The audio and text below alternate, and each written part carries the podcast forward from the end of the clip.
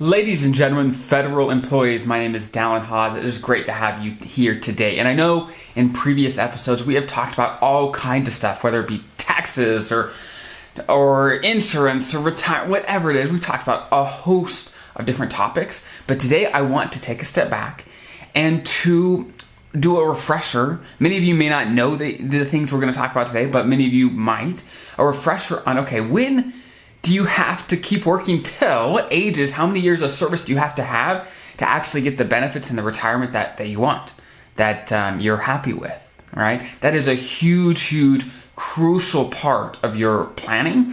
And so we're going to dig into that. There's a number of different types of retirement that may apply to you. So understanding which one you actually want and how long is the it's going to take you to get there is a, is honestly the starting point for retirement planning. Because once you know the age that you are eligible to retire then you can base everything off of that. So let's dive right in. So the first thing that you really have to know okay they call it a an immediate retirement. This is a crucial term to understand an immediate retirement. And so whenever opm or whoever says an immediate retirement that basically means that you are eligible to get a pension right away. Okay? Right away. That is huge. An immediate, um, immediate retirement. Okay? Now, as a regular FERS employee, there are a number of things that you have to meet, eligibility requirements that you have to meet to be eligible for this immediate retirement, okay? There's three. Okay, let me get them pulled up here. Okay, First, you have to, the first one you have to meet is you have to meet your MRA and have at least 30 years of service, right? Or have 20 years of service at 60 years old, or have at least five years of service at 62.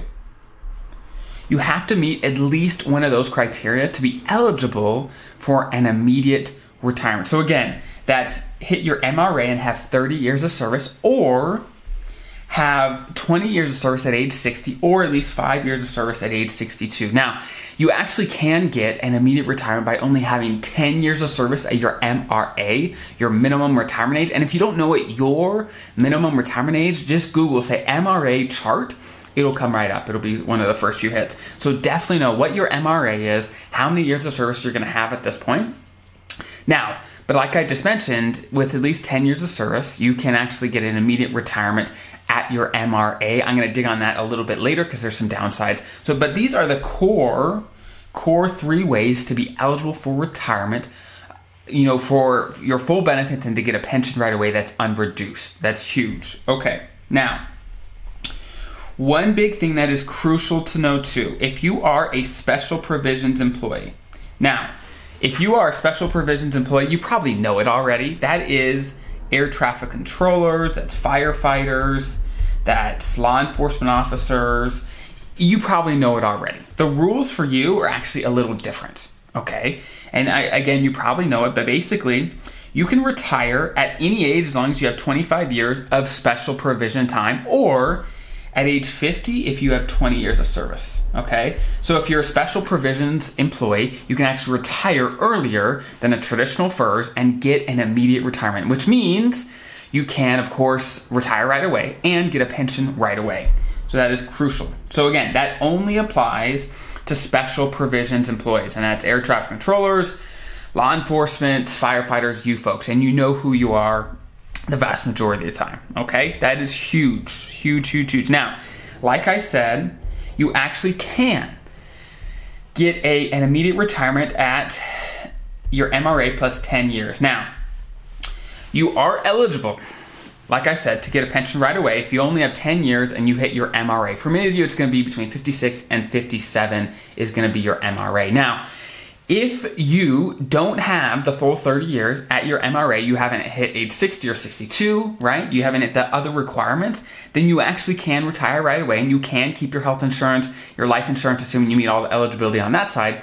But you can retire right away with only 10 years at your MRA. Now, the one downside is that your pension is going to be reduced, and it's going to be reduced at a rate of 5% per year for every year before 62. Okay, so if you're retiring, let's say at 57, with this type of retirement, an MRA plus 10 retirement, then your pension is going to be reduced by 25%, because that is 5% for every year before age 62. So if you retire at 57, that's five years before 62, and so therefore your pension's going to be reduced by 25%. So the MRA plus 10 is technically an immediate retirement where you can keep your insurance, assuming you meet the other requirements. I'll touch on that a little bit later. Um, and you can get a pension right away. You can retire potentially earlier than you would otherwise, but again, the big downside is you get that reduction. Now, if you want to learn more about this type of retirement, go to the article I wrote on on this topic. So, whenever you're watching a video or listening to a podcast, I always have an article with the exact same title on my website. If you go to on my website up at the top, there's blogs. You can search by article, whatever, and the, there is an article with the exact same title that um, as the video and the podcast that you're listening to. So go check that out. There's a ton of links to tons of different articles about MRA plus 10 and all the different types of retirement that we're going to be talking about today. Okay, again, I, I'm not going to spend a bunch of time on each of these types of retirement because there is too much to talk about. We're going to give you an overview of all of them to see, okay, which one makes sense for you. Okay, next, we're going to talk about a deferred retirement. Deferred retirement, okay? Deferred retirement. So, a deferred retirement is for those that don't meet any of the criteria that I've talked about so far. So, let's say you're 45 years old, and let's say you've got 10 years of service, okay? Well, you don't meet any of the criteria that you would need to retire with an immediate retirement, right? Is there any possibility for you to get a pension? Well, there is, and it's called a deferred retirement. Okay? A deferred retirement basically means that you may not be able to get a pension right away, but you are eligible for a pension. And basically, you've got to have at least five years of service. Okay? At least five years of service. And if you have at least five years of service, then you can start your pension at least at age 62 at least at age 62. Now, if you have at least 10 years of service, you can start it as early as your minimum retirement age, but of course, you will have a reduction if you don't have the 430. So, for example, let's say this example right here, you know, someone is 45 years old, they have 10 years of service, they go take a job somewhere else, whether it's on the private side, whatever it is, somewhere else, right? Well, they can leave the federal government, and, and then later at age 62, they call up OPM and say, okay, I want to start my deferred retirement, and they'll start, you know, getting a pension for that time. Now, of course, it wouldn't, it's not as big of a pension as it would have been if they kept working for the federal government, but they still are eligible for deferred retirement. So if that applies to you, definitely check it out. And again, go to this article that I, that I have written on this. I have tons of links to all these types of retirement and all the things you need to think about specifically for each each one. Okay? So that's huge. Now, the next type of retirement is an early out retirement. Early out. Okay? Or it is also called VERA. V E R A. Okay? Basically, what this is, this doesn't get accessible to everyone. Okay, not everyone's going to have an option for an early out, but basically, what happens, and many of you are experiencing this right now actually, is when an agency is downsizing, they want to get people off their payroll, they're going to offer what they call an early out, basically incentivizing people to retire early, and there's some benefits for doing so, right? And the biggest one is you can retire early and keep your benefits earlier than you would otherwise. So, to qualify for this early out, first, your agency has to offer it, right? Second, you have to have at least 25 years of service at any age or be over age 50 and have 20 years of service. Okay? So you have to have at least 25 years of service at any age or over age 50 and have at least 20 years of service. Okay? That's huge. So if you meet one of those criteria and your agency offers it and they accept your application, then you can take an early retirement. Basically, what that means is you can retire, get a pension right away before you would otherwise be eligible, right? And you could potentially keep your health insurance and life insurance and all those insurance that you need normally, as long as, of course, you're eligible for those, right? And then, of course, you retire early. But again, I got a huge long article about the early out, the VERA things you should be thinking about there as well. Now, one thing I do want to mention, I'm going to jump back to you special provisions employees, okay? Like I mentioned, for you special provisions employees, the normal rules for you to retire, you got to have at least 25 years of service at any age or have 20 years of service and be age 50 or older, okay? Now, if you don't have at least 20 years of special provision time, over age 50 or at least 25 of special provision time, then you actually just default back into the traditional rules of retirement that I've been talking about for traditional FERS. So if you don't have enough time under the spe- special provision rules, again, you're just going to default to the other rules I've been talking about for traditional FERS. So even if you're special provisions, you want to make sure you understand the rules for everyone. Okay, that's huge, huge to know. Okay.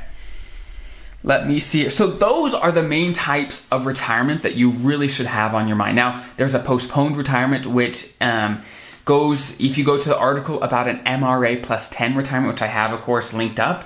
Um, in the big long article I have on my website, definitely check that out. Then, you know, that's a different type of retirement. There's a number of different nuances for the things I've talked about, but hopefully that gives you some context into some of the main options for you of, okay, when are you eligible to retire, right? And what benefits are you going to have then? Now, and that brings us to an important point. To keep your different insurances, there's different rules, right? But to keep your health insurance, this is the one I'm going to talk about right now your health insurance, your FEHB, okay? Your civilian federal employee health insurance. To keep that into retirement, you have to meet a, a few criteria, right? And the, the most crucial ones, you got to be covered for at least five years under FEHB. Okay? You can change plans within that five years. It just has to be, you have to be covered under some FEHB plan for the five years before you retire. Okay? That's huge. That's huge. So if, let's say you're on a spouse's plan with another employer, you want to get onto an FEHB plan, assuming you're planning to keep it into retirement at least five years um, before you retire. Okay, so that's number one. Second, you have to retire with an immediate retirement. Now, at the beginning of the video, I defined what an immediate retirement was, right? And there were some criteria, right?